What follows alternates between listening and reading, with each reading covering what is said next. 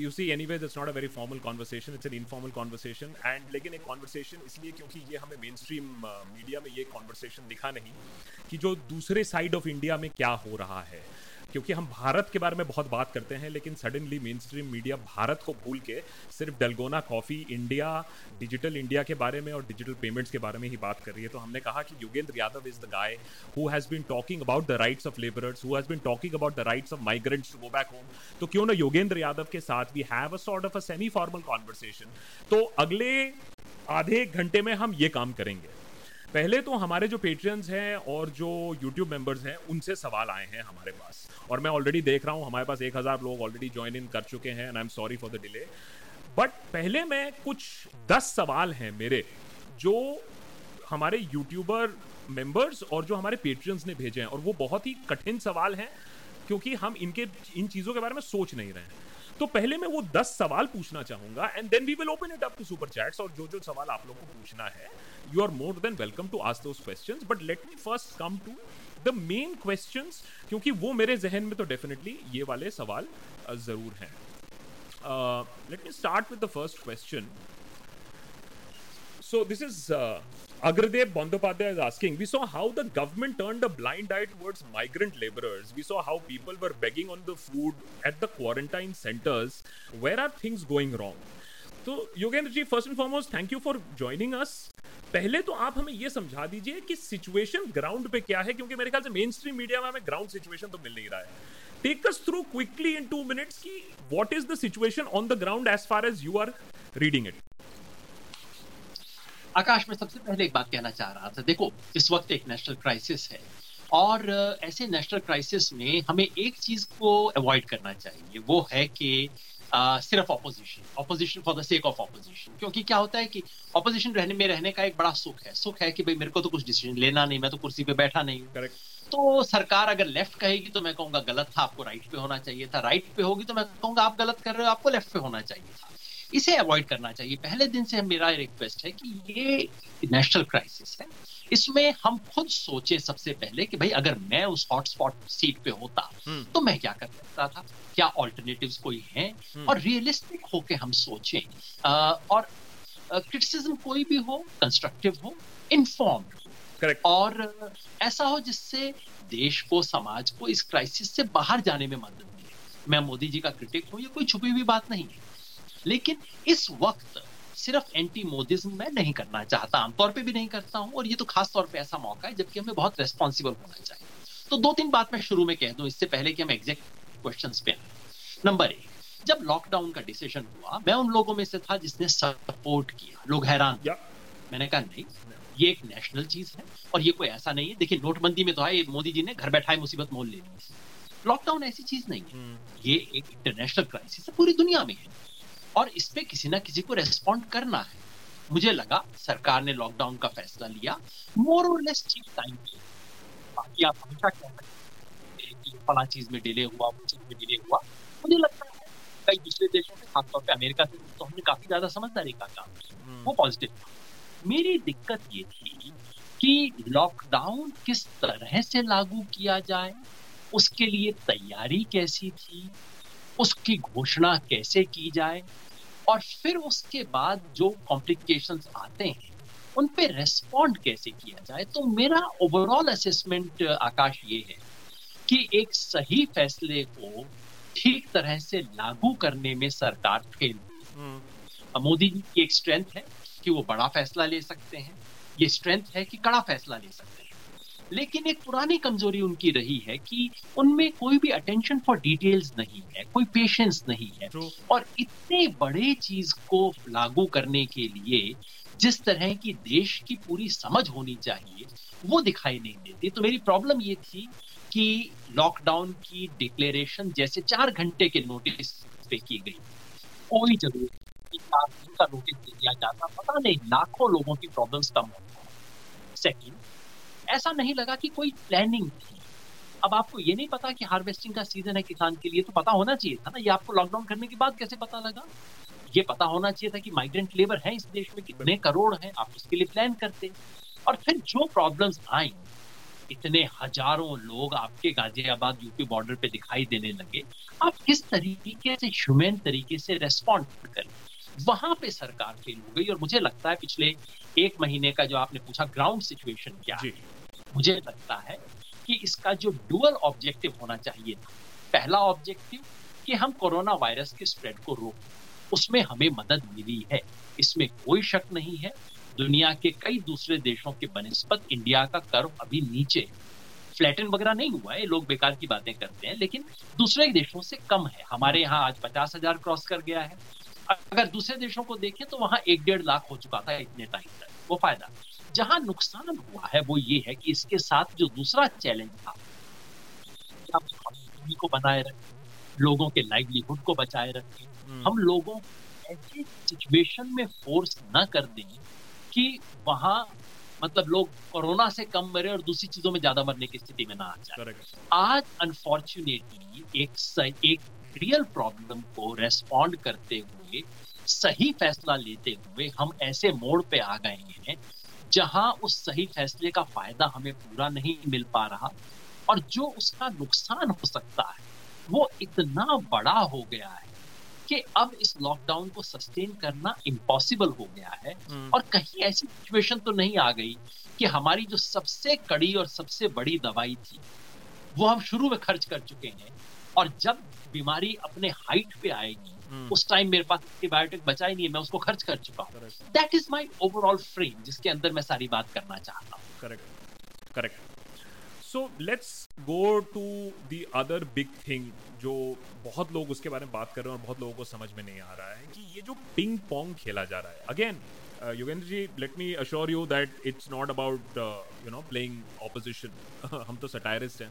और मेरे ख्याल से आपका तो खैर was very well known fact है that you are quite a praiser also as far as the government is concern as far as government policies and strategies of electioneering are concern and your critic of the opposition for their lack of being able to speak up for the people so I think that is beyond debate factual question ही हैं जो जो दस question है और दूसरा सवाल यही था after the ground situation is that ये जो सेंटर और स्टेट के बीच में ये जो पिंग पोंग खेला जा रहा है इसमें सफ़र लेबर क्रास कर रहा है। uh, बहुत ही अच्छा एक पॉइंट लिखा था। The labour class is suffering the three B's भुखमरी बेरोजगारी एंड बेजती and I want talk to you about the बेजती पार्ट ऑफ़ इट ऑल्सो किस तरीके से हम लोग ने इल ट्रीट किया है एक पूरे तबके को। और मैंने एक ट्वीट में लिखा था कि ये अगर इलेक्शन से दस महीने पहले ये सिचुएशन होता तो शायद बहुत सारी पार्टीज़ बहुत अलग तरीके से इसको हैंडल भी करती इस सिचुएशन को। तो why has this happened because एक पॉपुलिस्ट गवर्नमेंट तो इस क्लास को अच्छे से ट्रीट करती। क्या हमें फ़र्क नहीं पड़ रहा है? अभी इस क्लास से इसीलिए हम उसको इतनी बुरी तरीके से ट्रीट कर रहे हैं। आपने बेइज्जती कहा, आकाश। मैं समझता हूँ, सड़कों पे लोग गठरी लिए हुए चले जा रहे हैं। कोई साइकिल पे जा रहा है, कोई रेहड़ी पे जा रहा है, कोई पैदल बच्चों को घसीटते हुए ले जा रहा है। This is a blot on our country this is a blot we won't be able to wipe वो फैज ने कहा था ना, खून के धब्बे धुलेंगे कितनी बरसातों के बाद।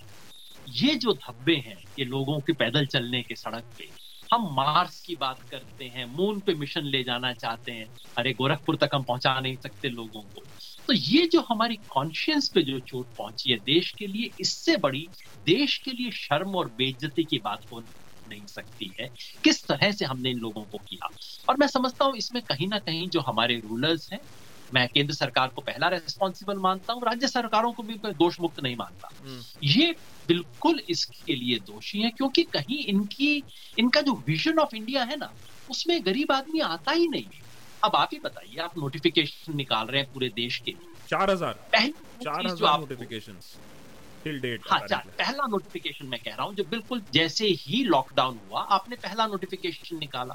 अब जो भी इंसान इस देश को समझता है, उसके मन में दो चीज़ें इमीडिएटली आनी चाहिए। कि ये किसान की हार्वेस्टिंग का सीज़न है, फ़सल काटनी है, बेचारे को बेचनी है, उसके लिए कोई इंतज़ाम करो। You don't need to be expert है।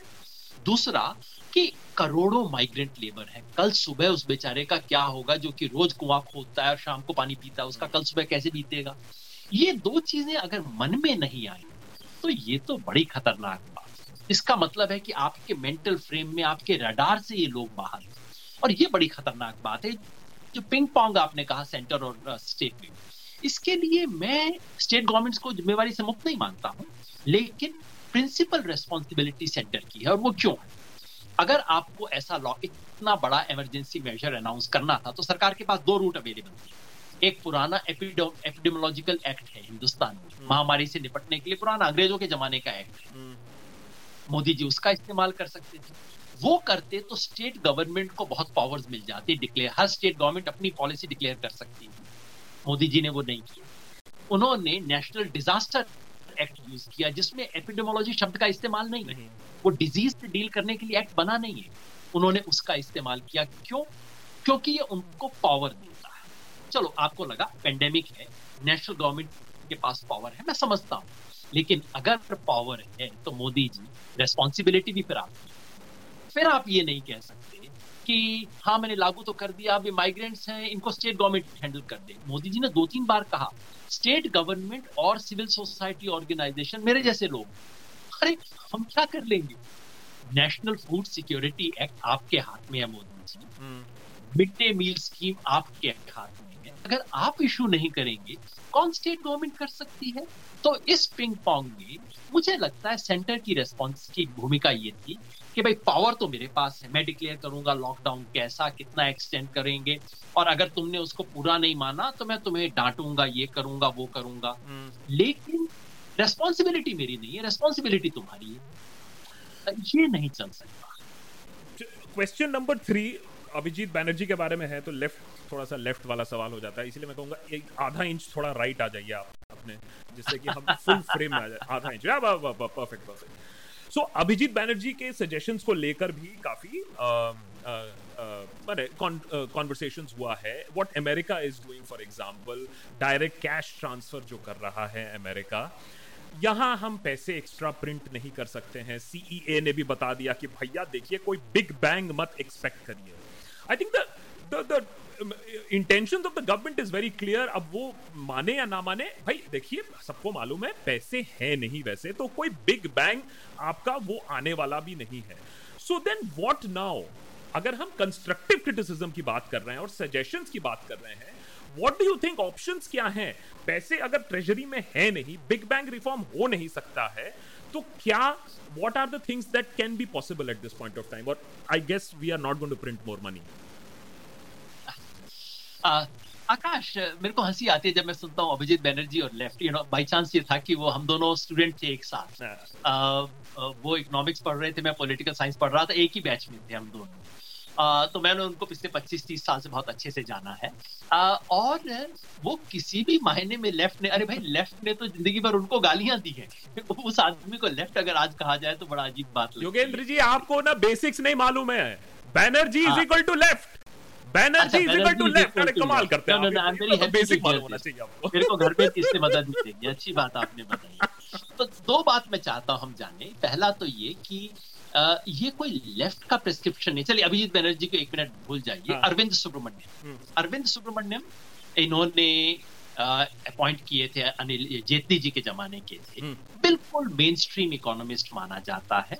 लेफ़्ट तो कतई by any stretch of imagination नहीं। लेफ़्ट कहता था न्यू लिबरल आज अरविंद सुब्रमण्यम क्या कह रहे हैं?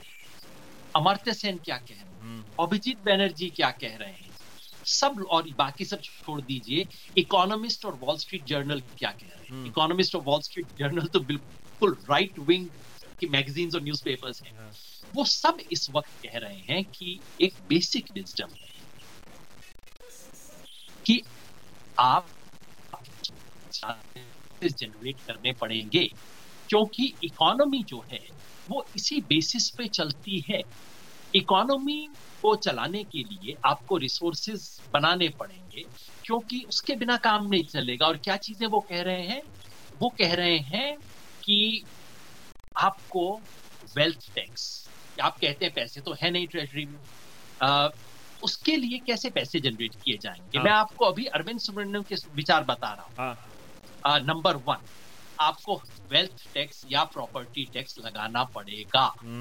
नंबर दो आपको इन्फ्लेशन ये जो आ, वो है डेफिसिट फाइनेंसिंग की लिमिट है हम्म। उसको चेंज करना, करना पड़े, पड़ेगा। उसको रिड्यूस करना वहाँ पे थोड़ा सा फ्लेक्सिबिलिटी देनी पड़ेगी। कुछ एडिशनल प्रिंट करना पड़ेगा। नंबर तीन आपको सरकारी खर्चे में कई चीज़ें हैं जिसको बचाना पड़ेगा। ये सब करके आपको कहीं ना कहीं अप्रोक्सीमेटली 10 लाख करोड़ रुपया इकट्ठा करना पड़ेगा। आपका इशारा सेंट्रल विस्ता प्रोजेक्ट पर तो कहीं नहीं है। बीस हज़ार करोड़ रुपए वाला सेंट्रल विस्ता प्रोजेक्ट उस पर तो इशारा नहीं है आपका कहीं। आज आकाश में मज़ाक के मूड में नहीं हूँ। और कारण ये है आई नो सर कि ये सेंट्रल विस्ता वाली बात सुन के मेरे को अंदर से पीड़ा हो। आप आप सोचो आकाश।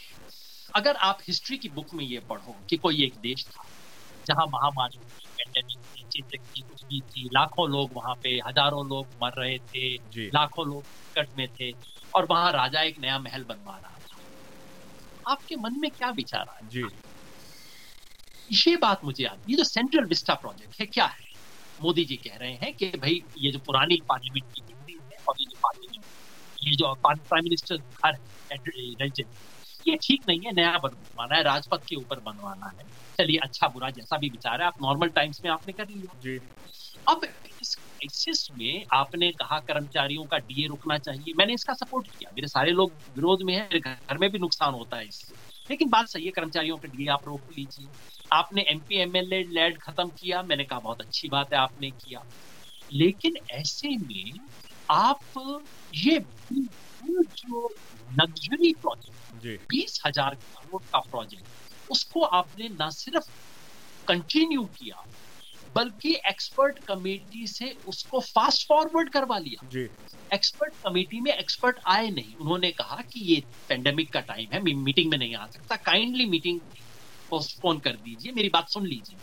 नहीं नेशनल इंपॉर्टेंस है। पेंडेमिक इस महामारी के दौरान जो राजा अपना महल बनाता है वो पाप करता है। तो सॉरी मैं इस पर मज़ाक नहीं कर पाया क्योंकि मेरे मन में पाप आता है। दिस इज़ योगेन जी ऐसा मज़ाक की बात नहीं है। हमने इस पे पूरा एक एपिसोड बनाया था और उस पे काफ़ी रिएक्शंस भी आए हैं। सेंट्रल विस्ता हमने उसका एपिसोड का नाम रखा था मुंगेरी लाल के हसीन सपने। और देश में इस इस इस सिचुएशन में ऐसा जब हो रहा है इट इज़ वेरी अमेजिंग कि ऐसा हो रहा है ऐसा होने भी दिया जा रहा है और किसी को ज़्यादा फ़र्क भी नहीं पड़ रहा है मेरे ख्याल से। अगर मैं ऑपोजिशन की बात नहीं मैं जनरल सिटीजनरी की भी बात कर रहा हूँ। आपके दिल में जो दर्द है वो मेरे ख्याल से कॉमन सिटीजन के दिल में फ़िलहाल तो नहीं है शायद अपने पर जब आएगी तब होगा। पता नहीं है। ज़्यादातर लोगों को पता नहीं है कि क्या चीज़ हो रही है। सेंट्रल विस्टा से कुछ समझ नहीं आता कि भाई क्या है कुछ सेंटर कर रहा है कोई चीज़ हो रही होगी। ये सांसदों और प्रधानमंत्री के लिए महल बन रहा है ये बात लोगों को समझ ही नहीं आ रही समझ आए तो फिर लोगों को पता लगे कि कैसे रिएक्ट करना चाहिए। चलिए, हम लोग रिलीफ पैकेज के बारे में कंस्ट्रक्टिव जो बातें कर रहे थे, उसका एक और बस सेकेंडरी पॉइंट है।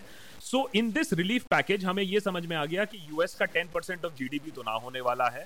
1 परसेंट ऑफ़ जीडीपी पे भी हम लुढ़क लुढ़क के चल रहे हैं। And you have given us some things that need to be done to get more पैसा। उसको छोड़ के सरकार को और क्या करना चाहिए? मैं मान सकता हूँ कि मॉनिटरी रूम नहीं है सरकार के पास but there are other relief that the government can give और नॉट आकाश पहले तो आप ये मत मानिए कि मॉनिटरी रूम नहीं है। नॉर्मल टाइम्स में मॉनिटरी रूम नहीं था। आई एग्री लेकिन ये नॉर्मल टाइम नहीं है भाई। Why do you run your economy you run your economy precisely to save yourself in a situation like this. Mm. why do you have reserves of the reserve bank of india? For rainy day और अब rainy day अब नहीं है तो भगवान जाने कब आएगा? ये तो बाढ़ आ गई जैसे अरविंद सुब्रमण्यम ने कहा प्रलय आ गई है। और आप कह रहे हो कि मैं छाते को इस्तेमाल नहीं करूँगा। अरे छाता किस दिन के लिए रखा था? तो मॉनिटरी स्पेस है हमें बताया नहीं जा रहा है। क्यों नहीं बताया जा रहा है? मैं बताता हूँ क्यों। क्योंकि डर ये है कि हमारी रेटिंग कम हो जाएँगी इंटरनेशनल इन्वेस्टमेंट मार्केट ये सारा सेंसेक्स का खेल है। अगर आप इसमें मॉनिटरी स्पेस बनाना चाहें आपके पास है। आप पाँच से दस लाख करोड़ रुपया तक आज की तारीख में एडिशनल कर सकते हैं।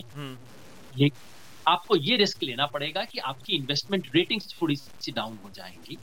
ठीक है उतना तैयार होना चाहिए। और इतना तो अगर नेशनलिज्म कुछ है तो नेशनलिज्म इस बात में होना चाहिए ना कि अगर ये हो गया तो कोई बात नहीं हम फिर भी इस पे कायम ठीक है। तो पहली बात तो ये। दूसरा पैकेज में क्या होना चाहिए? सिंपल बात है अभी तक जो पैकेज अनाउंस किया गया है हर एक के मन में आ गया 1.7 लाख करोड़ रुपए। हाँ। ये बिल्कुल झूठ है। 1.7 लाख करोड़ रुपीस का कोई नया प्रोजेक्ट अनाउंस नहीं किया गया है। हम्म। और ऐसे क्राइसिस के अंदर अगर फाइनेंस मिनिस्टर आके गोली देने की कोशिश करें तो अच्छा नहीं लगता ना। मेरे जैसे व्यक्ति को जो कह रहा है कि ऑपोजिशन नहीं करना चाहिए भाई फाइनेंस मिनिस्टर आके सही बात तो बताए। हम्म, आप उन्होंने दो बातें अच्छी घोषणा की। पहला ये कि जो लोगों को जो राशन मिलता है उसमें पाँच किलो आटे गेहूँ या चावल की बजाय दस किलो मिला करेगा। बहुत अच्छी डिक्लेरेशन दूसरा उन्होंने कहा एक महीने में एक किलो दाल भी परिवार को मिलेगी। इनसफिशियंट है लेकिन एटलीस्ट ठीक डायरेक्शन में है। हम्म। अभी तक मिली नहीं है किसी को भी हाँ। लेकिन ठीक डायरेक्शन में घोषणा है। अ, हमने इसमें कहा था कि आप दो घोषणा और कीजिए। नंबर वन आप इसके साथ, जिन लोगों के पास राशन कार्ड नहीं है, लेकिन जिन्हें ज़रूरत है, उनको भी आप एक इमरजेंसी स्लिप दे दीजिए और उनको ये पॉसिबिलिटी दीजिए। ये सरकार ने नहीं किया, आज भी नहीं किया और आकाश, उसका कारण ये है कि देश में कम से कम पाँच करोड़ लोग ऐसे हैं, जिनके पास राशन कार्ड नहीं है, लेकिन जिनको राशन की ज़रूरत कार्ड वालों से भी ज़्यादा है। दूसरा हमने कहा कि देश के हर सरकारी स्कूल में मिड डे मील स्कीम का सिस्टम है वहाँ खाना बनाने वाली है बर्तन है सब कुछ है। आप हर सरकारी स्कूल में एक लंगर चला कि गाँव के सबसे गरीब 20 परिवारों को कम से कम वहाँ खाना मिले। पहली प्रायोरिटी ये होनी चाहिए कोई भूख से न मरे इस देश में। आकाश अगर इस दे अभी भी भूख से डेथ हो रही है रिपोर्ट नहीं किया जा रहा। अगर बड़ी हो गई तो आप बताइए हिंदुस्तानी के रूप में क्या हमारा मुँह रह जाएगा? दुनिया में हम क्या मुँह उठा के बोलेंगे? और उन लोगों को क्या जवाब देंगे कि सत्तर साल के बाद देश खाने और जबकि हमारे फ़ूड स्टॉक्स भरे हुए हैं एफसीआई के ग्रेन इस टाइम हमारे पास 77 लाख टन हमारे पास फ़ूड ग्रेन पड़ा है। सिंपल भाषा में कहूँ तो आप इंडिया में राशन कार्ड जितने भी लोगों के पास है, अगर एक फैमिली में पाँच लोगों के पास राशन कार्ड है तो एफसीआई के गोदाम में जितनी बोरियाँ पड़ी हैं, आप हर मेंबर को एक क्विंटल की बोरी दे सकते हो। इतना पड़ा है हमारे पास।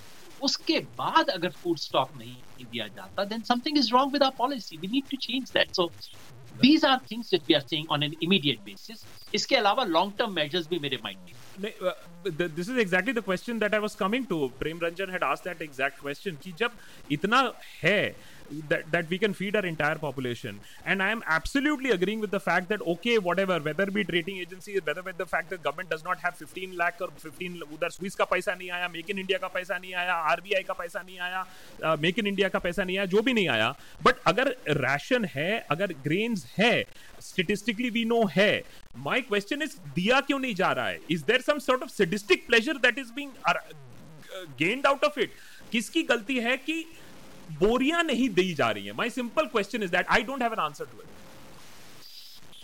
इसका एक, दो आंसर है। पहला तो ये है कि ये जो दर्द है, ये जो बात है कि झारखंड में, उड़ीसा के गाँव में, वो आदमी, वो बूढ़ी औरत कैसे रह रही है जिसके पास राशन कार्ड नहीं है?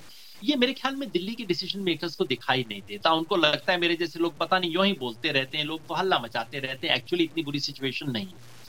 दूसरा इसका एक टेक्निकल कारण है, जो जॉन ने अपने आर्टिकल में बताया था, वो ये कि जैसे ही सरकार एफसीआई गोदाम से इनको अनलोड करेगी और इनको बाज़ार में मतलब बांट देगी तो वो सरकार के डेफिसिट अकाउंटिंग में आ जाएगा। इट्स एन अकाउंटिंग प्रॉब्लम बहुत अजीब चीज़ है, ऐसे जहाँ दुनिया भूख से मर रही है, ऐसे में अकाउंटिंग प्रॉब्लम है। अकाउंटिंग प्रॉब्लम ये है, अब तक भारत सरकार कहती है कि एफसीआई गोदाम में है तो हमारी एसेट है जैसे ही एफसीआई गोदाम से निकल के राशन की दुकान में आ जाएगा उतने करोड़ रुपया सरकार की एसेट घट जाएगी। सरकार का खर्चा बढ़ जाएगा सरकार का डेफिसिट बढ़ जाएगा। ये डेफिसिट बचाने का खेल अब आपको विश्वास नहीं होगा। अगर जॉन्द्रेज ना कहते तो मुझे भी विश्वास नहीं होता लेकिन उनसे ज़्यादा कोई जानता नहीं है इस देश में इसके बारे में। मुझे अभी भी विश्वास नहीं हो रहा है। द लेवल होना चाहिए नहीं। I think we should retain our sanity and we should refuse to believe this kind of idiocy but this is happening. And in the middle of this crisis this is अब अच्छा दूसरी बात आपको बताता हूँ विश्वास नहीं आ रहा है। प्रधानमंत्री ने कहा कि हम सब लोगों ने कहा प्रधानमंत्री से देखिए जिन लोगों के पास राशन कार्ड नहीं है और ये जो माइग्रेंट वर्कर्स फंसे हुए हैं इनका राशन कार्ड तो फैमिली के पास घर में है पीछे झारखंड में है इनको खाना दे दो। प्रधानमंत्री ने सरकारें दे दें। राज्य सरकारों ने कहा और एफ़ में आप दे दो आप हमारे तो सेंट्रल गवर्नमेंट ने कहा हाँ दे देंगे लेकिन मार्केट रेट लगेगा। कैन यू बिलीव इट इस पे झगड़ा है कि मार्केट रेट देंगे। मतलब लोग भूख आप देखो क्या स्थिति है इस वक्त। और केंद्र सरकार और राज्य सरकार में ये झगड़ा है कि राज्य सरकार कहती है कि हमें चावल तीन रुपए के रेट पे दे दो गेहूँ दो रुपए के रेट पे दे दो जो कि आप राशन की दुकान में देते हो। सेंट्रल हम्म। गवर्नमेंट कहती है इक्कीस रुपए लगेगा चावल का लेना है तो लो नहीं तो छोड़ो। ये मुनीमगिरी इस वक्त हो रही है। But I'm ashamed to say all this, but this is the truth of our country at this moment. That's why I'm अंदर से मुझे अंदर से कहीं लगता है कि मतलब अच्छा नहीं लगता कई बार नॉर्मली गुस्सा नहीं होता आकाश मेरी आदत नहीं है और बहुत हर वक्त गुस्से में रह के चिल्ला के बोलना मुझे अच्छा नहीं लगता। अंदर से it shakes me and I feel very bad about it But these days, I feel something is wrong. You ought to be angry. If you are not angry, something is wrong with you as human being. हमारी आँख के सामने देख रहे हैं आकाश जब आज से 20 साल बाद आप तो ज़िंदा होंगे अगर मेरे जैसे लोग भी ज़िंदा होते हैं कोई तो हमसे पूछेगा ना कि उस दिन उस टाइम आप क्या कर रहे थे आप बोल क्यों नहीं रहे थे I am just I am just मैं छोटा सा आपको बस इसमें ये बोल दे रहा हूँ कि ये I have come to the conclusion कि जब तक ना लोगों की अपने ऊपर आती है and I hope that they take this as a lesson मेरे पास बहुत सारे स्टूडेंट्स के आजकल मैसेजेस आते हैं, हमें हेल्प कर दीजिए। हमारा एग्जामिनेशन कैंसिल हो गया है, हमसे एक्स्ट्रा फ़ीस ले रहे हैं, और कोविड के चलते हुए सारे एजुकेशन इंस्टीट्यूशन और भी एक्सट्रैक्ट कर रहे हैं, कम कुछ नहीं कर रहे हैं। और मैं बोलना नहीं चाहता और खराब लगता है इट सीम्स सिटिस्टिक लेकिन मेरे जहन में एक ही सवाल आता है कि आज आप लोग जो स्टूडेंट्स हो, बड़े परेशान हो रहे हो। चार महीने पहले जब स्टूडेंट्स को तोड़ा जा रहा था various colleges J N U etcetera etcetera में, तब आपको लग रहा था कि वो तो वो है, हमसे क्या फ़र्क पड़ता है? But today the students are realising and I hope that कल ये जब कोविड की जो इकोनॉमिक मार है, वो जब दूसरों को लगेगी, तब शायद वो समझ पाएँगे कि आज जो लोग सड़कों पे है, it has a ripple down effect also. And i want to go ahead and, you know, carry on that conversation on that point only, that akhilesh is asking and and i'm just moving ahead from just the migrant issue laborer he's saying i'm i have a personal question i run a small engineering firm but because of no construction going on we don't have any revenue and since march we can only pay salaries uh, for one more one basically एक pool of पैसा है एक महीना और काम चला सकता है बुरी तरीके से लेकिन ये जो small and medium scale industries हैं इनकी जो बुरी तरीके से मार लगेगी जो उसमें काम कर रहे हैं उनको दिख रहा है there's a little bit of a audio uh, video problem. I'll just see if we can reconnect. थोड़ा सा। Even if it uh, disconnects uh, हम योगेंद्र से we will try to reconnect it is just trying to do a automatic reconnect with Yogendra क्योंकि आधा घंटा से ज़्यादा हो गया था कभी कभी कनेक्शन भी थोड़ा सा वो हो जाता है कि अरे इतना डेटा क्यों ले रहे हो मुझसे? Let me just see if it uh, reconnects automatically or otherwise we will dial back into him just a quick reminder guys uh, if we get uh, mr yadav back again uh, I will open it up to questions also लेकिन ये जो मेरे पास already जो important questions थे उनको लेना भी important था I'm just going to quickly disconnect this call and uh, just try to reconnect with him uh, let's see if I can uh, quickly reconnect with him as well. अब भाई digital India में ये सब तो थोड़ा सा होगा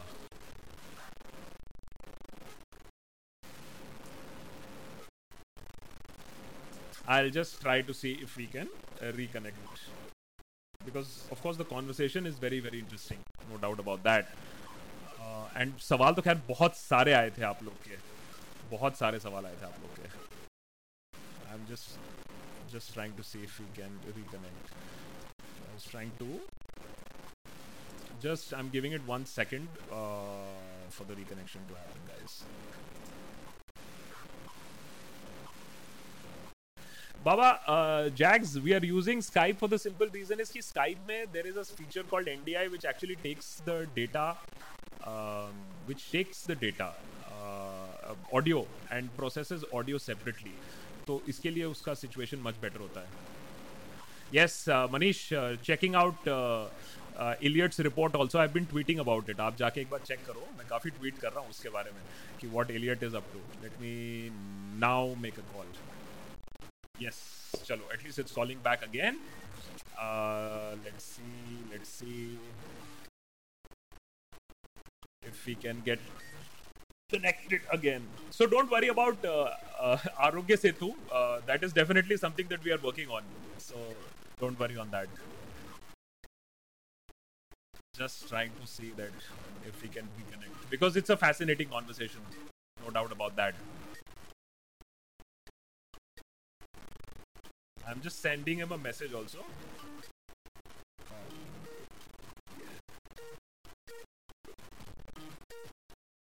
And ये ब्रॉडबैंड का सिचुएशन है आजकल। सोच लीजिए ब्रॉडबैंड का सिचुएशन इतना खराब है तो मैं क्या कर सकता हूँ? So Manish hang on for that okay और जूम तो एंटी नेशनल है एनीवेज सरकार ने बोल दिया था।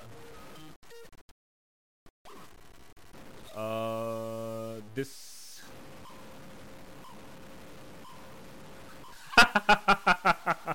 Naveed Singh they cut Yogendra Yadav connection देखो कितना भरोसा है हमें कि कॉन्वर्सेशन हो सकती हैं कि नहीं। एक minute I am sending a message कि भाई I am calling again just a second but thanks for the patience guys thanks for the patience I am just calling again it shows active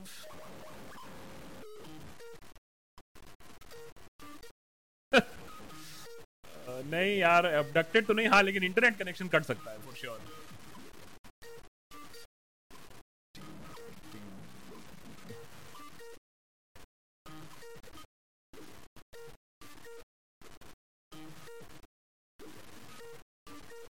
Or maybe maybe maybe there is a problem with his internet connection maybe there is a problem with his internet connection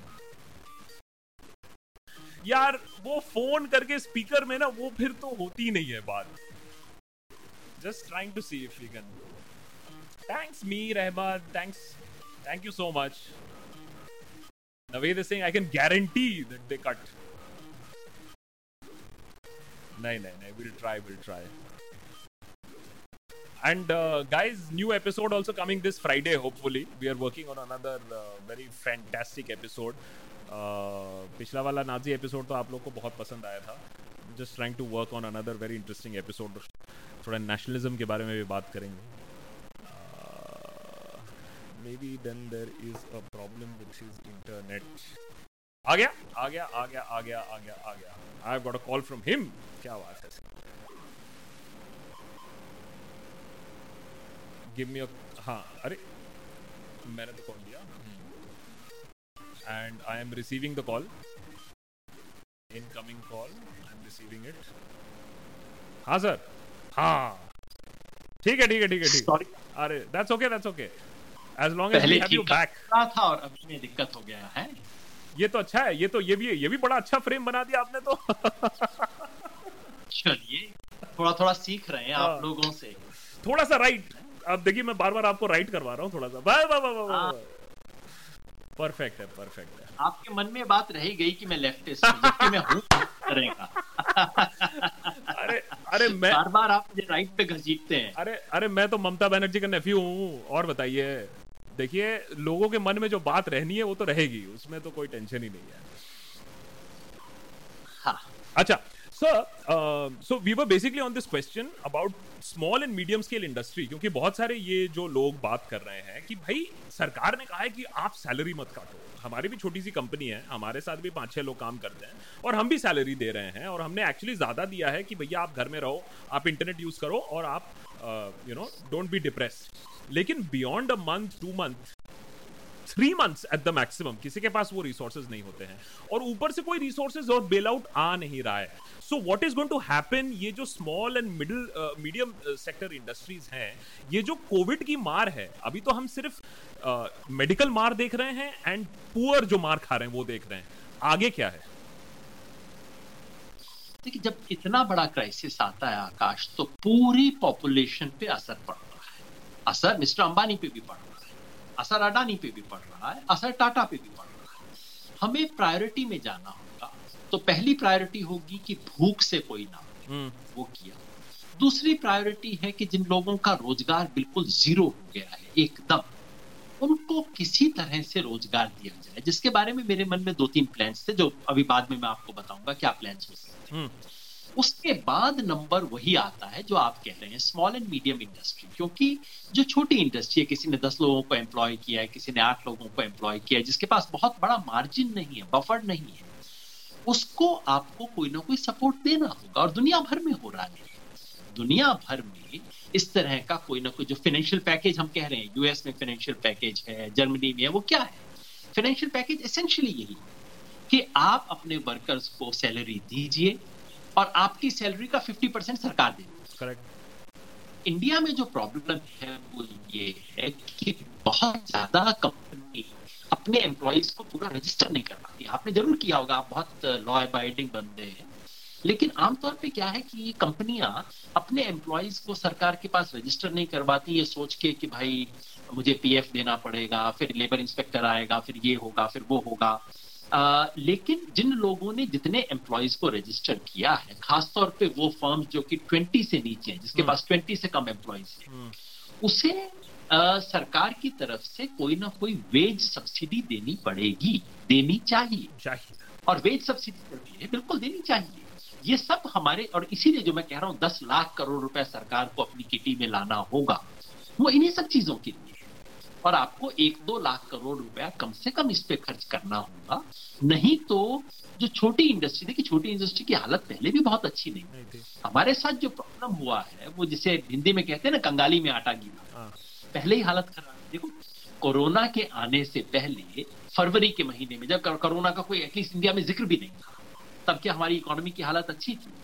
तब भी तो खराब थी अब वो खराब हालत में ऊपर से पानी गीला गीला और हो गया है। So it's a terrible situation और इसलिए मेरी निगाह में जो सबसे गरीब हैं और जो इनफॉर्मल uh, इकोनॉमी के लोग हैं जिनका रोज़गार एकदम खत्म हो गया उनके बाद नंबर तीन पे यही वर्ग आना चाहिए और इनको दो लार्जली बेनिफिट्स मिलने चाहिए एक वेज सब्सिडी मिलनी चाहिए दूसरा इंटरेस्ट फ्री लोन मिलना चाहिए हम्म। ताकि क्योंकि इनमें से कईयों की इन्वेंट्री खत्म हो गई चार महीने क्योंकि इनका भी है ना चार महीने अगर कुछ आपको इनकम नहीं हुई तो पाँचवें महीने अब इनके पास इतना कैपिटल नहीं तो इनको आपको कैपिटल में सपोर्ट देने का तरीका यही है कि आप इंटरेस्ट फ्री लोन इनको अवेलेबल करवाइए। जो लोन्स हैं उसमें अब सरकार ने सब लोन्स को डेफर कर दिया अच्छा किया तीन महीना डेफर कर दिया। मगर पता है पेज क्या है? आप चूँकि कंपनी चलाते हो तो आपको पता हो करेक्ट कि इन महीनों का इंटरेस्ट अभी भी आपके सर पे लग रहा है। तो भाई फिर डिले का क्या फ़ायदा? अच्छा बैंक खुश हो गए। सरकार की इस डिक्लेरेशन से बैंक खुश हो गए कि चलो बैठे बैठाए हमें इंटरेस्ट मिल रहा है। करेक्ट ये तो नहीं होना चाहिए ना। वो एक problem okay do you think and at least I think so that it is the inherent goodness of the citizens of India कि दे हैवंट बिकम वायलेंट कल हमने सूरत में देखा कि पुलिस को टीयर गैस फायर करना पड़ा। बट ओवरऑल इतनी दिक्कतों के बावजूद people have tried their best workers have tried their best but do you think that अगर अब भी कोई सोल्यूशन नहीं आएगा then they they people will lose their patience and the government should be worried about that that's definitely one of the things इसके बारे में देखिए अभी तक लोगों ने पेशेंस रखी है उसके दो कारण हैं। Uh, तो तीन कारण हैं। एक तो ये कि हिंदुस्तानियों को तकलीफ़ में रहने की आदत है। Hmm. कोई और देश होता। यूएस वगैरह में पता है क्या होता है आकाश? वहाँ दो घंटे के लिए अगर लाइट फेलियर बिजली का फेलियर हो जाए वहाँ डकैतियाँ शुरू हो जाती है दो घंटे के अंदर कि बिजली नहीं है। hmm. क्योंकि सिचुएशन लाइक दिस हमारे यहाँ आप और मैं आराम से दो घंटे गुजार लेते हैं ना। आ, तो पहला कि हमें आदत है काफ़ी तकलीफ़ सहने की जिसने हमें बचाया। है दूसरा ये कि एक जनरल सरकार की बात को मानना चाहिए बाकी छोटी मोटी चीज़ें हम ना माने। ना माने। लेकिन एक नेचुरल क्राइसिस है हम सबको खड़ा होना चाहिए। इसलिए आकाश बाकी सब लोगों ने ताली थाली वगैरह पे बहुत गाली दी। मैंने नहीं दिया। मैंने कहा चलो देश एटलीस्ट खड़ा हो रहा है। किसी एक अपने हम्म। साथ है। हम्म। एक अच्छी बात है आपने एक स्पिरिट पैदा की। आप बस खाली थाली थाली मत कीजिए। कुछ और रियल काम भी कर दीजिए। लेकिन मुझे बुरा नहीं लगा ये एक अच्छी स्पिरिट है। और तीसरा ये है कि एटलीस्ट इसकी शुरुआत तक मोदी जी की पॉपुलैरिटी और एक्सेप्टेंस बहुत ज़्यादा रही। आप और मैं नहीं मानेंगे क्योंकि हम मानना चाहते नहीं इस बात को। लेकिन एक लीडर जिसकी एक इतनी पॉपुलैरिटी होती है वो एक नेशनल एसेट है ऐसे क्राइसिस में। करेक्ट। कि लीडर कोई कहता है तो लोग मान लेते हैं। करेक्ट। अब इस नेशनल एसेट का अगर इस्तेमाल मोदी जी इस तरीके से करें जिससे देश को फ़ायदा हो कितनी बड़ी बात हो जाए। अब ये निजामुद्दीन मरकज को लेके इतनी इरेस्पॉन्सिबल बातें हो अगर मोदी जी एक बार इशारा कर देते शटअप बेकार की बातें मत करो इस टाइम नेशनल क्राइसिस है एक दूसरे को झगड़ा की बात मत करो। इतनी क्रेडिबिलिटी है मोदी जी की रही है पॉपुलैरिटी रही है सारे लोग चुप हो जाते हैं। देश को कितना फ़ायदा होगा? अब मैं अपनी पॉपुलैरिटी का सिर्फ़ अपने लिए फ़ायदा उठाऊं या कि अपनी पॉपुलैरिटी से देश का फ़ायदा करूँ? ये एक सवाल होता है और मोदी जी यहाँ वो करते हुए मुझे दिखाई नहीं दे Yogen ji my point is that देखिए मरकज को लेकर तो वार्निंग नहीं आने वाली थी I am not that optimistic लेकिन जहाँ तक आपने हमेशा एक चीज़ कहा है नरेंद्र मोदी के बारे में that he is a man who knows what is right what is optics what is good politics my surprise is कि जब इतना बड़ा क्राइसिस हुआ है and he has come as the man as the saviour and and you don't see Amit Shah any anywhere why is it that this picture is coming out that यार, गरीबों के लिए कोई केयर नहीं कर रहा है। कोई बात भी नहीं कर रहा है वैसे। एक तरफ़ पीएम केयर्स अकाउंट भी बना तो लगा कि कुछ होगा। उस पर भी एकदम चुप्पी। तो I am asking this to a person जिसने एक बार बहुत ही सही चीज़ बोला था that the prime minister knows how to weave the narrative he knows how to tell a story my point is that is this going to spoil his story आप पीएम केयर्स के बारे में कुछ नहीं बात कर रहे हो आप माइग्रेंट लेबरर्स के बारे में कुछ नहीं बात कर रहे हो आप गेम प्लान नहीं बता रहे हो लॉकडाउन के बाद क्या करना है?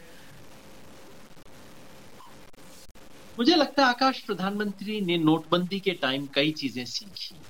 उन्होंने सीखा कि लोगों को काफ़ी मुसीबत में डालने के बाद भी अगर आप एक अच्छी कहानी सुना सकते हम्म। तो मामला ठीक हो जाता है।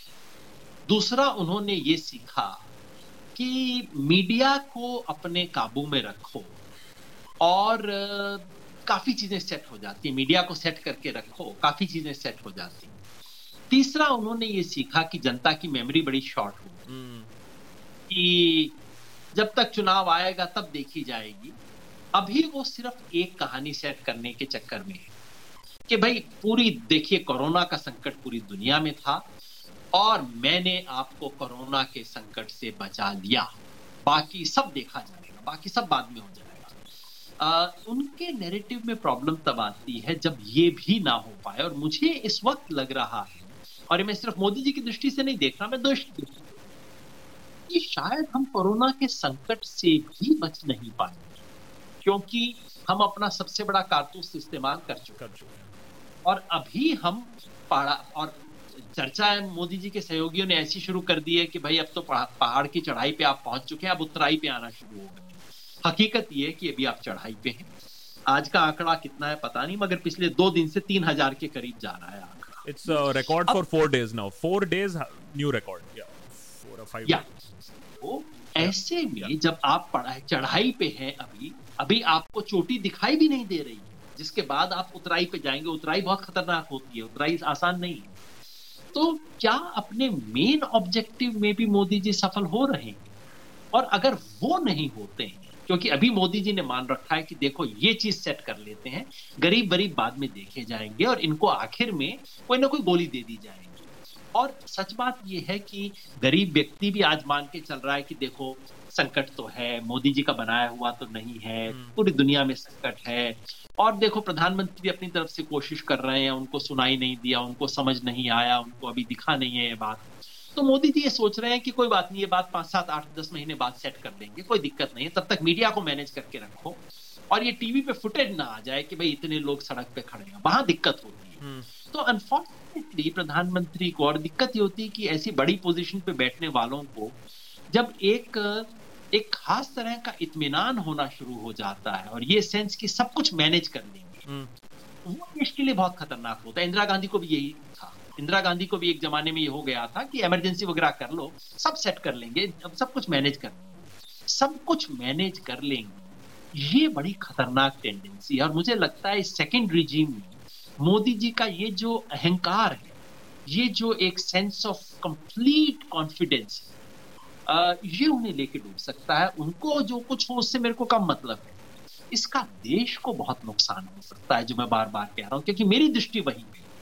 अगर देश को फ़ायदा होता है, साथ में मोदी जी को भी फ़ायदा हो जाता है, भाई, अच्छी बात है, मैं मोदी जी को पसंद नहीं करता, इससे क्या फ़र्क पड़ता है? लेकिन अगर मोदी जी के नुकसान में देश डूब जाता है तो मुझे चिंता है। और इस वक्त जो वो खेल खेल रहे हैं, उसमें कहीं है कि माया मिली ना राम, दोनों जा सकता है, जान और जहान जो बात कर रहे हैं। मुझे तो जहान में तो जो प्रॉब्लम है वो तो है इकोनॉमी तो एकदम बिल्कुल चौपट हो चुकी है। ये जान जाती हुई मेरे को दिखाई दे रही है और वो बहुत बड़ा सो so, uh, मैं कुछ लाइव सवाल भी लेना चाहूँगा और उसके लिए हम अभी अपने सुपर चैट्स ओपन कर रहे हैं। uh, उससे पहले बस एक लास्ट पॉइंट आपसे मैं ये जानना चाहूँगा। जो लोग देख रहे हैं वो वो लोग हैं अभी we are about 5500 people are watching us ये वो लोग हैं जो घर में हैं हम लोग प्रिविलेज्ड हैं। इंटरनेट चल रहा है घर पे। खाना है। थोड़ा टाइम भी हाथ में है, इसीलिए बैठ के रात के साढ़े ग्यारह बजे ये चैट देख रहे हैं। मुझे डर इस बात का है कि ये लोगों को समझ में नहीं आ रहा है कि अभी जो हम प्रिविलेज बैठे हुए हैं और डलगोना कॉफ़ी पी रहे हैं, ये हमारे ऊपर भी आएगा। Can you just trace us exactly क्योंकि ये जो सवाल आ रहा है ना कि वॉट वरीज मी एंडियोसिस पूजे no clarity on recruitment what measures will be taken in the future to address IT companies too are being reluctant to take measures even pharmaceutical services are resorting to job cuts हर जगह हो रहा है। ये migrants labourer की बात नहीं है। मेरे ख्याल से लोगों को ये बात अभी और ज़्यादा हिट करेगी। ये तो देखिए, जब इकोनॉमी का ऐसा क्राइसिस आता है तो इस वक्त सबसे ज़्यादा विजिबल ये है माइग्रेंट लेबर दिख रहा है हम्म। क्योंकि वो सड़क पे आ गया। हम्म। सड़क पे आ गया है और टीवी कैमरा ने उसको कर लिया और वो भी नोएडा के नज़दीक था जहाँ सारे टीवी कैमरा वाले वैसे ही बैठे रहते हैं। तो मतलब इस सब की वजह से वो दिखने लग गया है। जी। आ, वो था माइग्रेंट लेबर पहले भी था इसी कंडीशन में जीता था। वो आपको मेरे को दिखाई नहीं देता था हमारी रडार से बाहर हुआ करता था। अब वो हमारी रडार पे आ गया लेकिन जैसा आपने ठीक कहा देखिए the whole thing begin with demand generation अगर नीचे से डिमांड जनरेट नहीं होगा डिमांड जनरेट नहीं होगा तो स्कूटर खरीदने कोई नहीं जाएगा। स्कूटर खरीदने नहीं जाएगा तो ऑटो पार्ट की जो कंपनी है वो कंपनी मारुति बना नहीं रही है ऑटो पार्ट की कंपनी नहीं बनाएगी वो नहीं बनाएगी तो एंसिलरी इंडस्ट्री नहीं बनाएगी वो सब चीज़ें डूबेंगी। वो नहीं करेंगी तो वो एडवर्टाइज नहीं करेंगी। एडवर्टाइज नहीं करेंगी तो सारे न्यूज़पेपर्स और पूरा मीडिया का जो आज प्रॉब्लम क्राइसिस आया हुआ है वो होगा।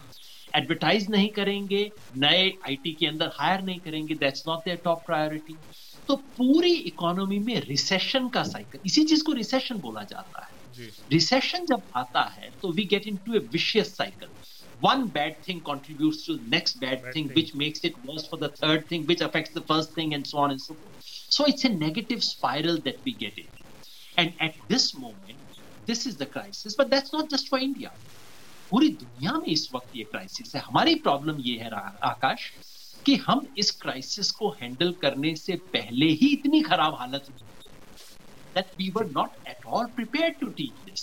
हम जो पहले डीजल के पेट्रोल के प्राइसेस बीच में बहुत कम रहे। That was the moment to build a national reserve correct we didn't do it जेब खर्ची में इस्तेमाल कर लिया छोटी छोटी चीज़ों में है ना? अब पैसा नहीं बचा। दूसरा रिज़र्व बैंक के पास कुछ एक रिज़र्व पड़ा था। पिछले साल हमने रिज़र्व बैंक के यहाँ पे we put a pistol to their head और कहा कि एक लाख बहत्तर हज़ार करोड़ रुपया निकालो। रिज़र्व बैंक ने कहा किसी ज़रूरत के वक्त काम आएगा।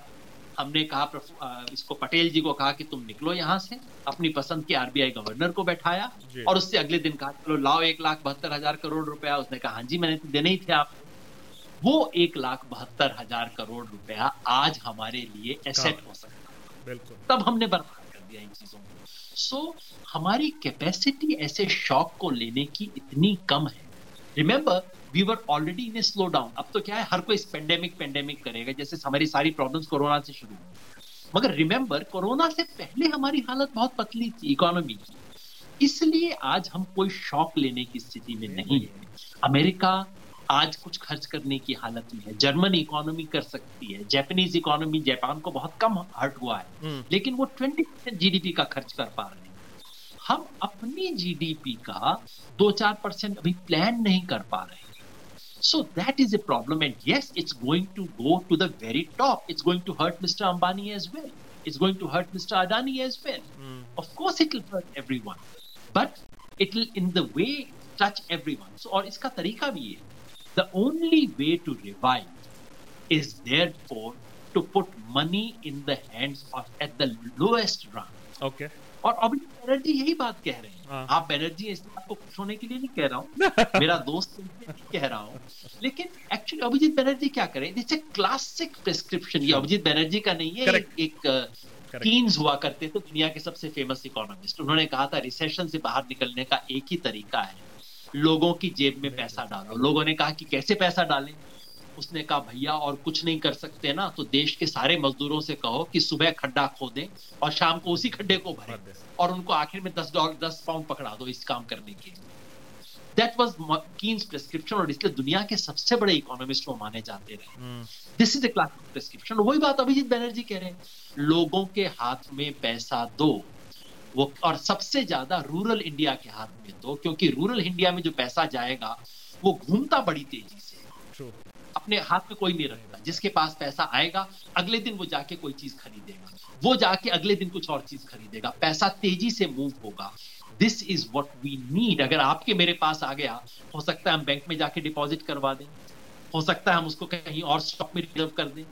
So money should, in a classic recession situation, money should be put where it moves fastest. Okay. That's Abhijit That's what he's saying.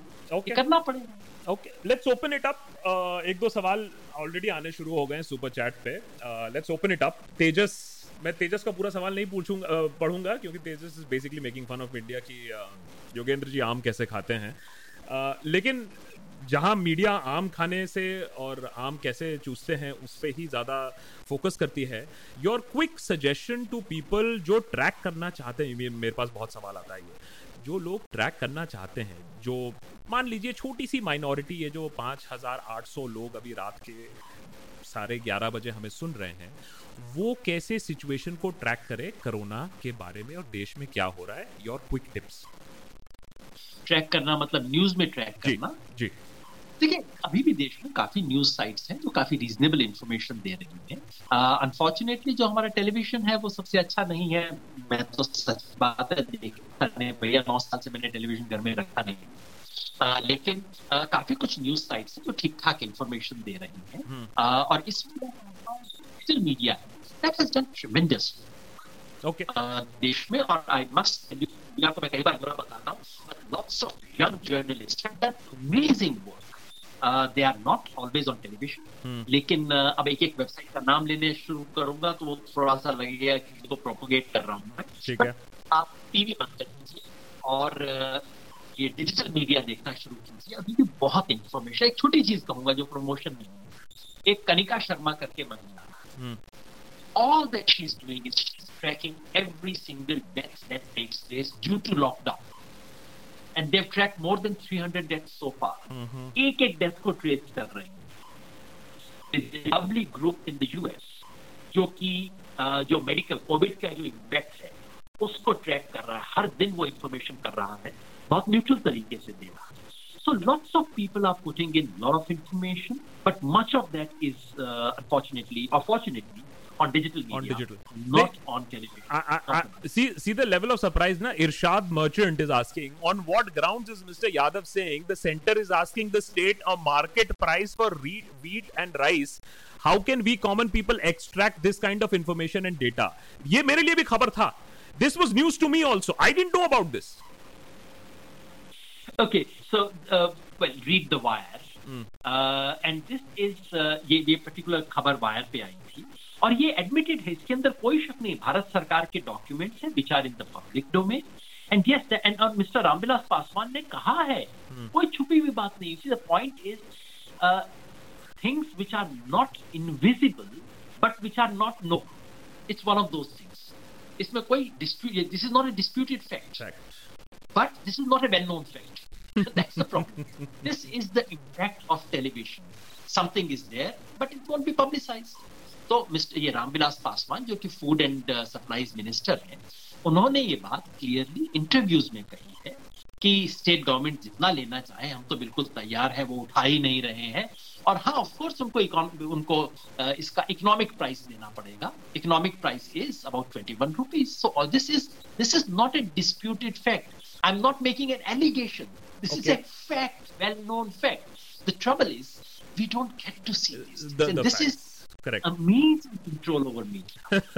Surajit Das is saying, why do you think that the states that uh, do you think that the states are actually benefiting from this labor migrants? They cannot show any compassion. Basically, the question about the fact that Karnataka is now trying to stop laborers from going back.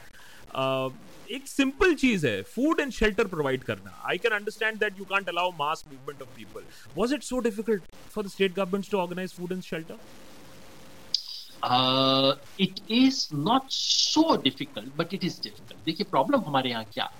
हमारा strange federal economy है। हमारी economy में क्या है कि सारी responsibility state की है और सारा पैसा इकट्ठा करने की पावर सेंटर के पास है।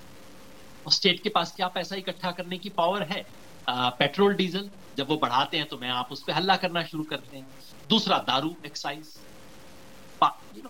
दारू के बारे में सरकारें इतना एक्साइटेड क्यों है पिछले चार महीने से? जैसे लार टपक रही हो उनके अरे दारू की दुकान कब खुलेगी? दारू की दुकान कब खुलेगी? वो इसलिए कि इन बेचारों की बेचारा मैं कहता हूँ क्योंकि इन बेचारों के पास इनकम का कोई तरीका नहीं, नहीं। नहीं है। So it is difficult the fact is कि इतना पैसा स्टेट गवर्नमेंट्स के पास नहीं है। There are some rich state governments Delhi happens to be a rich government, and for some reason Telangana happens to be a rich government. Hmm. इनके revenue sources बहुत अच्छे हैं तेलंगाना में हैदराबाद की वजह से okay they have better resources. Obviously Maharashtra used to be a sort of solid economy, again because of Mumbai and the revenue pos- possibilities of Mumbai. बाकी states के पास दरअसल इतने पैसे होते नहीं और इसलिए मैं बार बार कहता हूँ ये सब चीज़ों में डिसीज़न इनिशियली सेंटर की तरफ़ से आना चाहिए था। इसी NFSA is a central act national food security act जो है ये सेंट्रल एक्ट है। इसके अंदर मूव करने का राइट सेंट्रल गवर्नमेंट को है। एमडीएम जो स्कीम है मिड डे मील स्कीम ये सेंट्रल गवर्नमेंट की स्कीम है। तो देश में काफ़ी स्कीम्स होती हैं जिसको इम्प्लीमेंट स्टेट गवर्नमेंट करती है लेकिन पैसा सेंटर से our states are actually not so rich. So i understand. While ऐसा ऑफ़ कोर्स नहीं है कि वो खाना नहीं खिला सकते उसमें बिल्कुल वो सब खेल कर रहे हैं।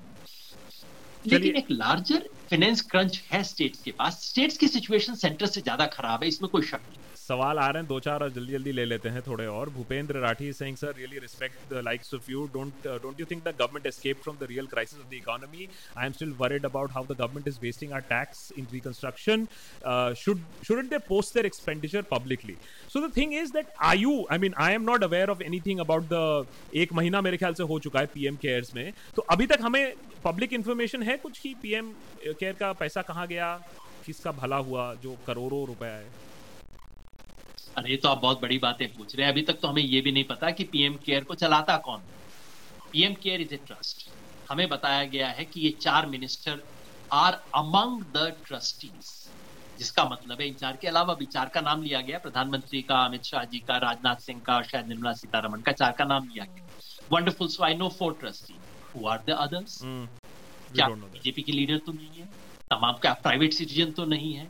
इस ट्रस्ट की नेचर क्या है? क्या एक पब्लिक ट्रस्ट है? प्राइवेट या ट्रस्ट क्या है? क्या इस ट्रस्ट में जो कुछ भी खर्चा होगा वो सीएजी की ऑडिट होगा कि नहीं होगा? भाई मैं पैसा देना चाहता हूँ। इससे पहले प्रधानमंत्री रिलीफ फंड हुआ करता था जिसमें जब मैं नौकरी करता था मैंने उसमें कंट्रीब्यूट किया हम सब लोगों ने कंट्रीब्यूट किया। आपने एक नया फंड खोला है तो मुझे आई शुड नो ना कि इसका पैसा कैसे ऑडिट होगा कैसे कैसा सिस्टम होगा? और किसी भले आदमी ने आरटीआई डाली पूछा उसको एकदम पाँच दिन के अंदर जवाब मिल गया। ऐसे फिजूल सवालों का जवाब हम नहीं देते। This is the response to R T I So, आप तो बहुत ऊँची बातें पूछ रहे हैं कि खर्चा उसका कहा हुआ? हुजूर आपको तो ये पता नहीं है कि वो फंड कहाँ है। फंड की नेचर क्या है? These are astonishing things in national emergency crisis I may be an opponent of mister but doesn't okay, let's all contribute to PM care? I want to be able to do that, but I should at least know what this damn thing is. ये तो गलत नहीं है ना? इससे पहले देखिए देश में वॉर हुआ 71 वॉर हुआ। इंदिरा गांधी ने क्या किया? इंदिरा गांधी ने अटल बिहारी वाजपेयी को बुलाया वो उस समय ऑपोजिशन में हुआ करते थे। बहुत उतने बड़े नेता नहीं लेकिन इंदिरा गांधी ने उनको बुलाया कहा कि अगर आपको कोई चीज़ पता करनी हो जनरल्स को मैं आपसे बात करवा दूँगी। और हम सब लोग मिलके इसको हैंडल कर लेंगे 71 वॉर में because the entire opposition was in the know of things. देश के अंदर डिवीज़न उस टाइम में था आजकल प्रधानमंत्री सीएम के साथ कॉन्फ्रेंस तो कर लेते हैं लेकिन कितना सुनते हैं पता नहीं और ये बात अगर ऑपोजिशन को नहीं पता कि भाई पीएम केयर जो इतना बड़ा fund ideally you should invite someone like Manmohan Singh. Manmohan Singh is the last person who would reveal anything wrong. Right. अगर मनमोहन सिंह को आप बता दो कि नेशनल इंटरेस्ट में मैं आपको दो चीज़ बता रहा हूँ प्लीज़ किसी को शेयर मत कीजिएगा वो शेयर नहीं करेंगे वो ऐसे आदमी है उनको आप कॉन्फिडेंस नहीं ले सकते So that shows inability to create national unity at a moment of crisis. Mm. This is what worries me. Uh, Praveen is asking. Uh, I remember Prime Minister's second speech in the lockdown. He uh, started to compare developed nations to India. Said that we have tracked it better uh, in our way. That was when COVID numbers were not even seven and or eight thousand. Narrative was set. Now it seems garib mare to mare. What are what are what are your views?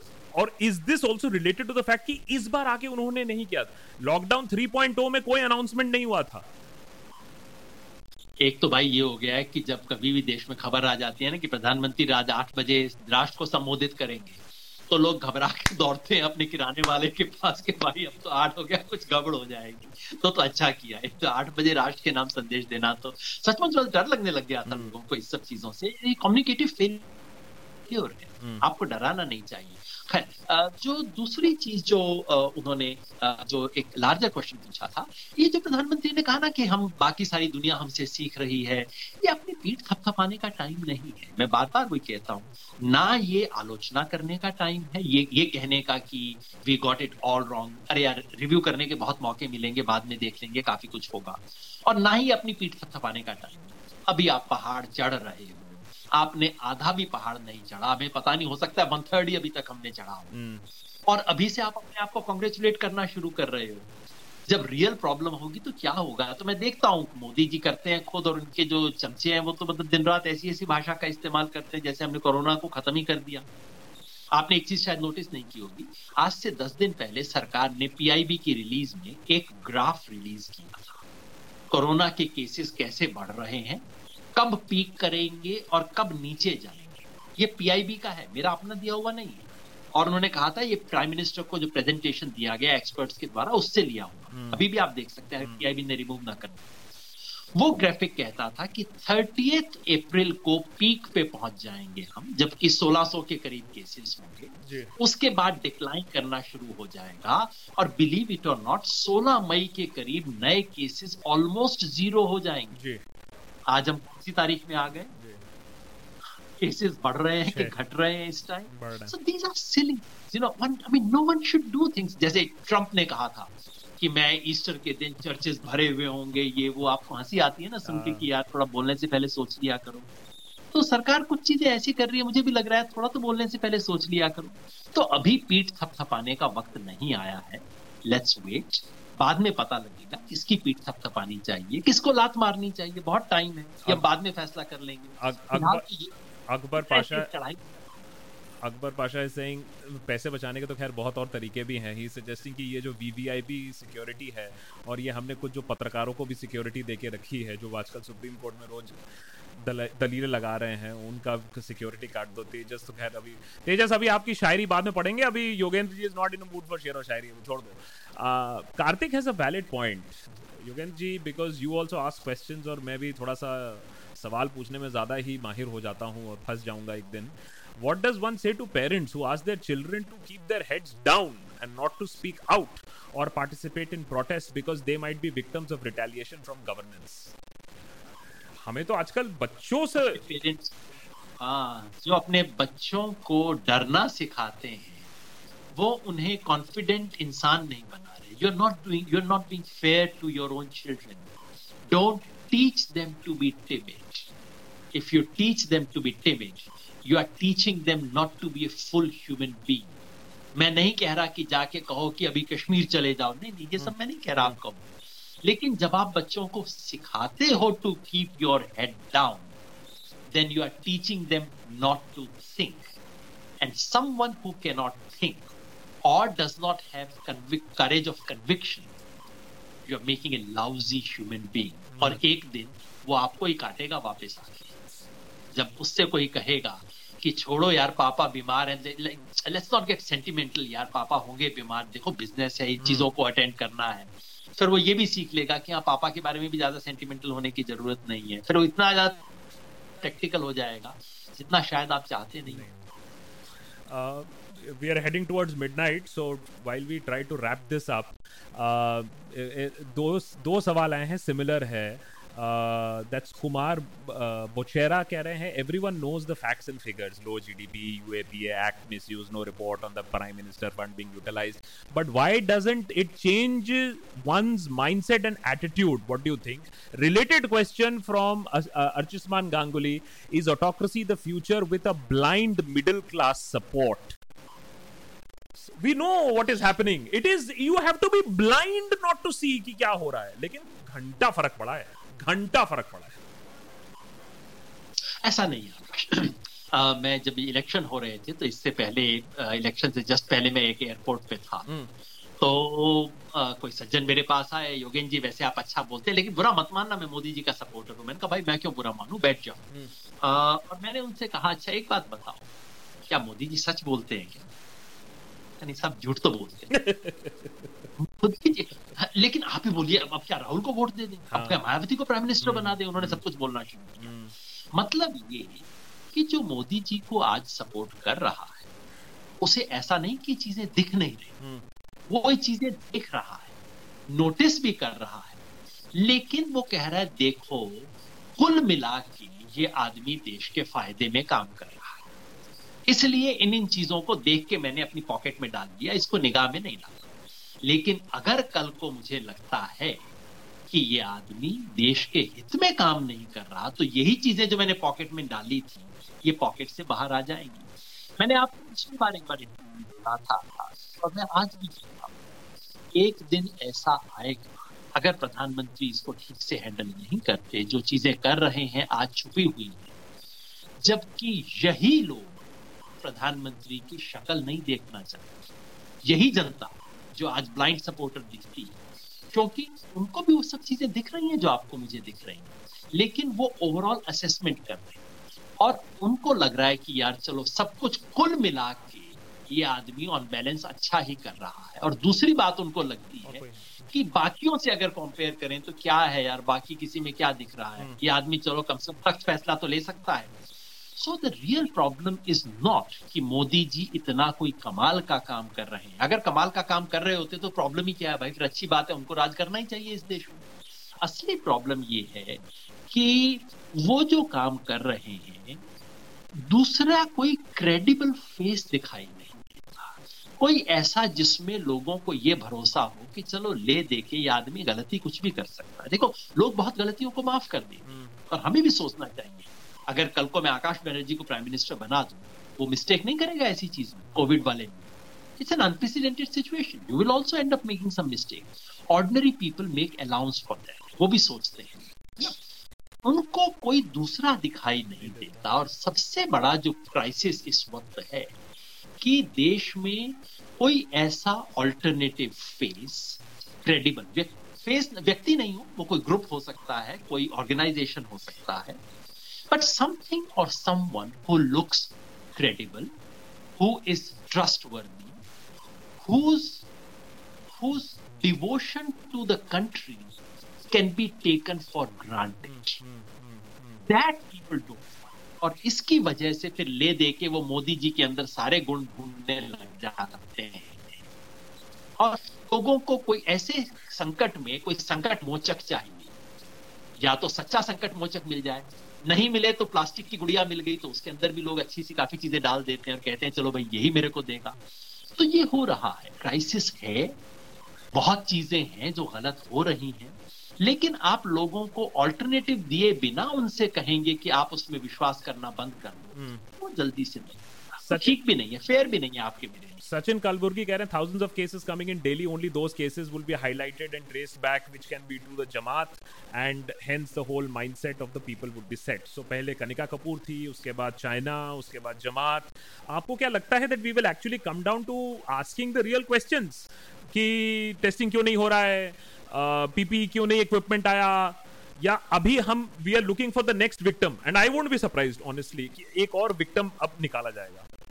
मैंने culprit हाँ ये एक आ, किसी भी देखो दुनिया में किसी भी आप ऐसी पेंडेमिक या बड़ी चीज़ का देख लीजिए it brings out all the deep fault lines in that society उसके जितने प्रेजुडिस होते हैं class division ethnic division Europe वगैरह में भी हो रहा है सब तरफ़ ही आ रहा है। हमारे यहाँ अनफॉर्चुनेटली ऊपर टॉप से इसको प्रमोट किया जा रहा है और बहुत कॉन्शियसली और दुनिया भर में देखिए, जहाँ भी ऐसे रिजीम होते हैं they they look for they have to invent enemies so inventing enemies is something which happens very routinely ये हुआ है इस पेंडेमिक के दौरान। लेकिन look it all depends on how the larger thing gets played out अगर मोदी जी देश को दो महीने के बाद ये दिखा सकते हैं कि देखो केसेस हैव कम डाउन आप टेस्ट के नंबर छुपा सकते हो आप एक्टिव केसेस छुपा सकते हो जी. आप डेथ्स को नहीं छुपा सकते। That's in in country like India that's impossible so आज से दो महीने बाद क्या मोदी जी ये कह पाएँगे देश को कि देखो मैंने इसको ओवरकम कर लिया बाकी देशों से काफ़ी बेहतर हमारा रिकॉर्ड रहा we have overcome yes I paid put you to some trouble but I manage it I improve this और दूसरा अगर वो इकोनॉमिक कंसिक्वेंसेस को एक रीजनेबल लिमिट के अंदर रख पाते हैं। हम्म, अगर ये दोनों चीज़ होती हैं तो मेरे ख्याल में ये सब हो जाएगा और फिर लोग कहेंगे हाँ ये तो सिर्फ़ जमात की वजह से हुआ था ये वो सब चलेगा। But if the government fails to do these two things then invent they would try to invent an enemy but then it may not work. ये जो एनिमी इन्वेंट करने वाला ये जो खेल है जी। ये एक स्टेज पे आके लोग कहते हैं यार अब इतने बहाने मत चलिए। अब तो बताओ। आप किसी को आंकड़े दिखा सकते हो किसी को ग्राफिक दिखा सकते हो लेकिन जिसके पास रोज़गार नहीं है उसको आप कन्विंस नहीं कर सकते कि तेरे पास रोज़गार है। हम्म, और वो पॉइंट अगर आता है तो तो फिर शायद आसान नहीं क्वेश्चंस तो बहुत आए हैं, मैं थोड़े से स्किप कर रहा हूँ। अनंत अनंत आपका क्वेश्चन मैं इसलिए स्किप कर रहा हूँ क्योंकि अभी हरियाणा इलेक्शंस और खाप के बारे में अभी बात नहीं करते हैं। Praveen is obviously talking about the state of the country and what he sees in the media Khan Imran is asking what is the future of jobs post covid well I can at least while skipping the question, I can tell you be digital. Kunal ka bahut interesting uh, question hai Kunal Sajdeva. It makes me cry watching genuine news these days, watching situation of migrant laborer. But I am not in a position to help directly.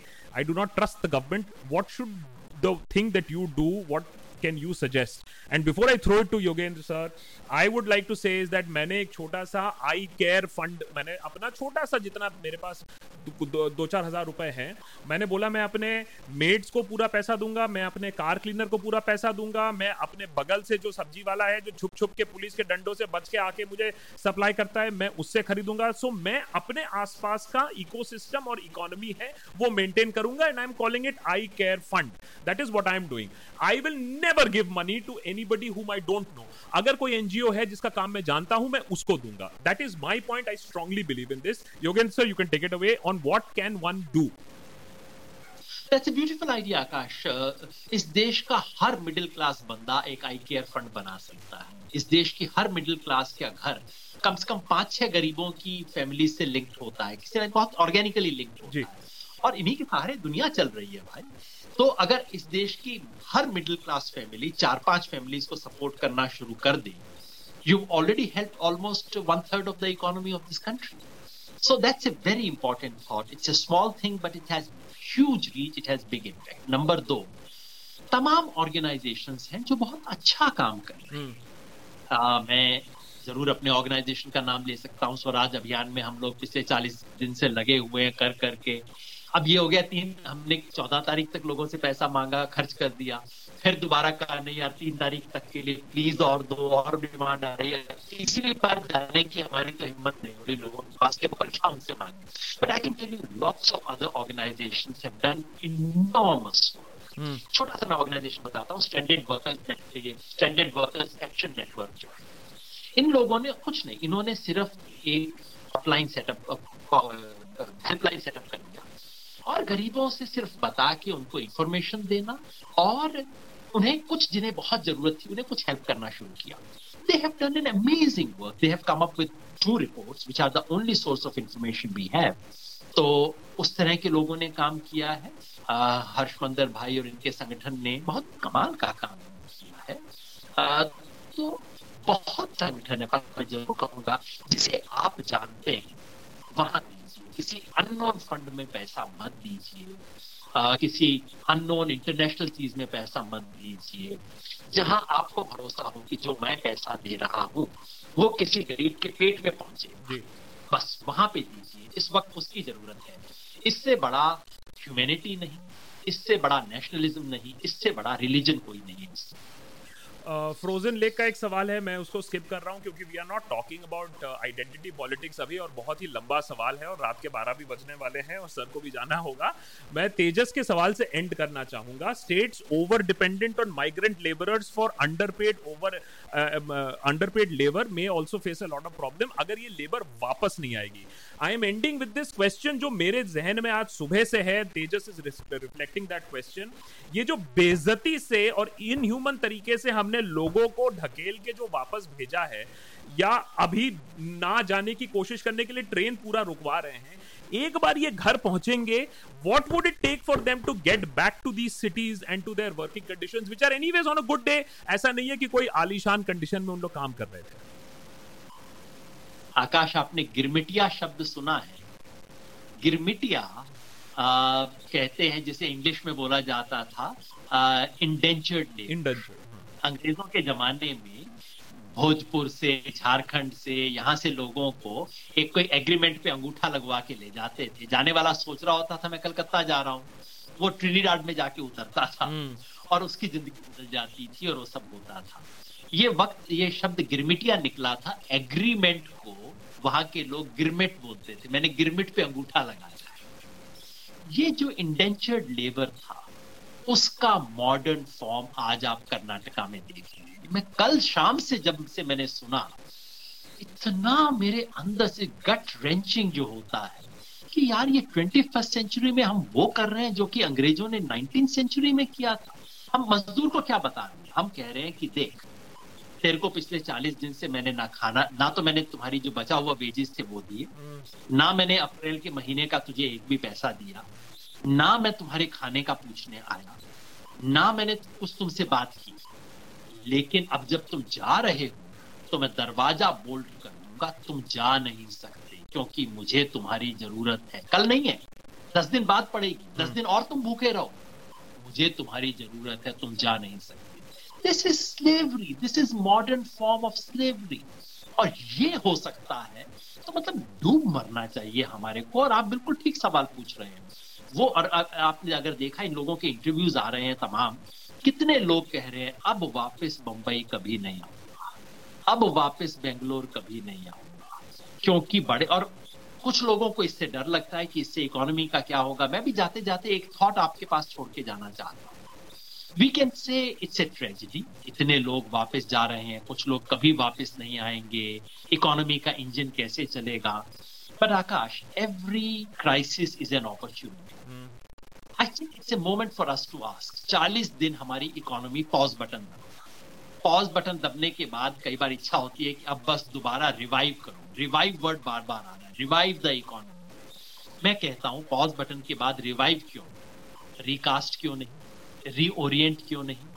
एक सवाल हम क्यों नहीं पूछते कि भाई उस बंदे को अपना घर बार छोड़ के अपने बच्चे छोड़ के जहाँ इतना बड़ा मकान में वो रहता है वो छोड़ के बंबई की खोली में जाके और कपड़े की फैक्ट्री में जाके काम करने की क्या ज़रूरत है?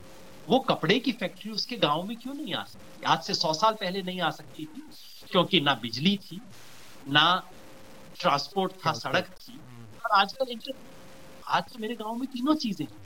बिजली है, इंटरनेट है, और ट्रांसपोर्ट हो सकता है। So why don't we take this moment to think afresh about our economy and its future हम इस गाँव को सिर्फ़ पास खत्म डस्टबिन कोई कुछ नहीं कर सकता, बेचारा गाँव में चला गया। हम गाँव को फ्यूचर क्यों नहीं सोच सकते? अपॉर्चुनिटी क्यों नहीं सोच सकते? एस्पिरेशन क्यों नहीं सोच सकते? वो जो जॉब्स जो बेंगलोर और मुंबई में खत्म होंगे वो जॉब्स उसी के गाँव में क्यों नहीं जा सकते? क्योंकि अगर उसके गाँव में ले जाएँगे तो आपको उसे बारह हज़ार रुपए देने की ज़रूरत नहीं है। हम्म। जो। बारह हज़ार रुपए के लिए दिल्ली में काम करता है वो आठ हज़ार रुपए के लिए अपने गाँव में ज़्यादा खुशी से काम कर लेगा। तो नहीं पहुँचा तो ये सोचने की ज़रूरत है जो बेजती सही लोगों ने जिल्लत सही जो लोगों ने।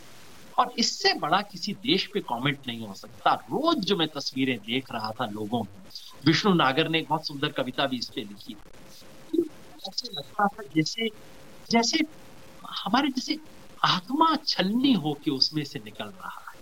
और बहुत अच्छा होगा अगर ये गाँव के लोग कह दें कि तुम्हारे शहर में वापस नहीं आएँगे लेकिन वो तब कह पाएँगे अगर उनको अपने गाँव में कुछ मिल और ये वक्त और जाते जाते एक और बात कह दू आकाश। ये इतना कोई आउटलैंडिश थॉट नहीं है। क्लाइमेट चेंज से अगर हमें दुनिया को बचाना है और इंडिया को अगर क्लाइमेट चेंज प्रूफ हमें करना है तो अर्बन पॉपुलेशन कुछ रूरल एरियाज़ में जाके हो जाती है। This would help the economy so yes this is a crisis yes this is a tragedy it is also an opportunity for us to think afresh, think of an economy which is more eco-friendly. वो economy हम बना सकते हैं। मगर इसके लिए नए सिरे से सोचना होगा। और अगले कुछ दिनों में जब ये सारी इंडस्ट्रीज़ आ जाएँगी ना एयरलाइंस वाले आएँगे हाय हमें इतना खर्च नुकसान हो गया मेरे लिए इतना पैकेज लाओ। फाइव स्टार होटल आएँगे अरे अरे हमारी हॉस्पिटैलिटी इंडस्ट्री को ये हो गया हमें इतना दे दो। उस वक्त हमें याद रखना पड़ेगा कि नहीं सबसे पहले रूरल इकोनॉमी सबसे पहले स्मॉल स्केल सेक्टर सबसे पहले informal economy they should have the first right over our resources in the future. ये अगर कर सकते हैं तो हम इस इतने बड़े क्राइसिस को एक अपॉर्चुनिटी में बदल सकते हैं। और अभी भी कहीं मेरे मन से उम्मीद जाती नहीं है कि इस क्राइसिस के बाद क्या इंडिया और मज़बूत होके नहीं निकलता, निकल सकता। अभी भी मुझे लगता है, कोशिश करें, शायद हो सकता है। शायद मैं बहुत ज़्यादा सपने देखता हूँ। रात का टाइम सपने देख लेना चाहिए। नहीं uh, नहीं you vented on a very optimistic note and you vented on a very futuristic note and मैं इस बात से सहमत भी होता कि ये थियोरेटिकली पॉसिबल भी है। लेकिन मैं एक ही चीज़ बार बार आई थिंक रिफ्लेक्ट कर रहा था कि अमेरिका में जैसे टास्क फोर्स बनाए जा रहे हैं इरिस्पेक्टिव जब, जबकि अमेरिका में काफ़ी पार्टीजनशिप है but the fact is that जब तक ना ऐसे टास्क फोर्स बनेंगे, जब तक ना ऐसे नॉलेजेबल लोगों को इन्वॉल्व किया जाएगा, जब तक ना ये टू मैन या टू एंड हाफ़ मैन का सरकार चलेगा, तब तक थोड़ा सा प्रॉब्लमेटिक है because you need a lot more revolutionary thinking lot of more modern thinking for what you are saying but I hope so but any अभी तो सिचुएशन और भी बहुत ग्राउंड लेवल पे है कि हम लोग ऐसे सीन्स ना देखें. And that was the whole point of wanting to have this conversation to understand exactly how bad the situation is and what are the ways that we can get away noble discovery is that the government is asking for market rates from state governments government is sitting on the granaries and uh, so much so for making national televised announcements. ये लोगों को समझ में आए ये message लोगों तक जाए इसीलिए मैंने कहा कि आपको आपको almost one and half hours के लिए नहीं अब तो बारह बज गए ओके बहुत लंबा टाइम हो गया thank you so much thank you so much टूट गया आई कुडंट हेल्प इट पर क्या करें हम सब एक्सपेरिमेंट कर रहे हैं हम सब इन नई चीज़ों को सीखने की कोशिश कर रहे हैं And so let's learn. Yeah, and we broke up in the middle, but we managed to get the conversation back on track. Thank you so much for your patience, also. Thank you so much. And thanks for everyone who stayed back despite that break. Thank yeah, you. even now we have 5,000 people listening to us. All the people who stayed back, watched us. Somebody was commenting that there are more people watching us than the number one. छोड़ो वो channel का नाम नहीं लेंगे। चलो। But anyways digital is a new world thank you so much thank you so much thank you very much lovely lovely thank you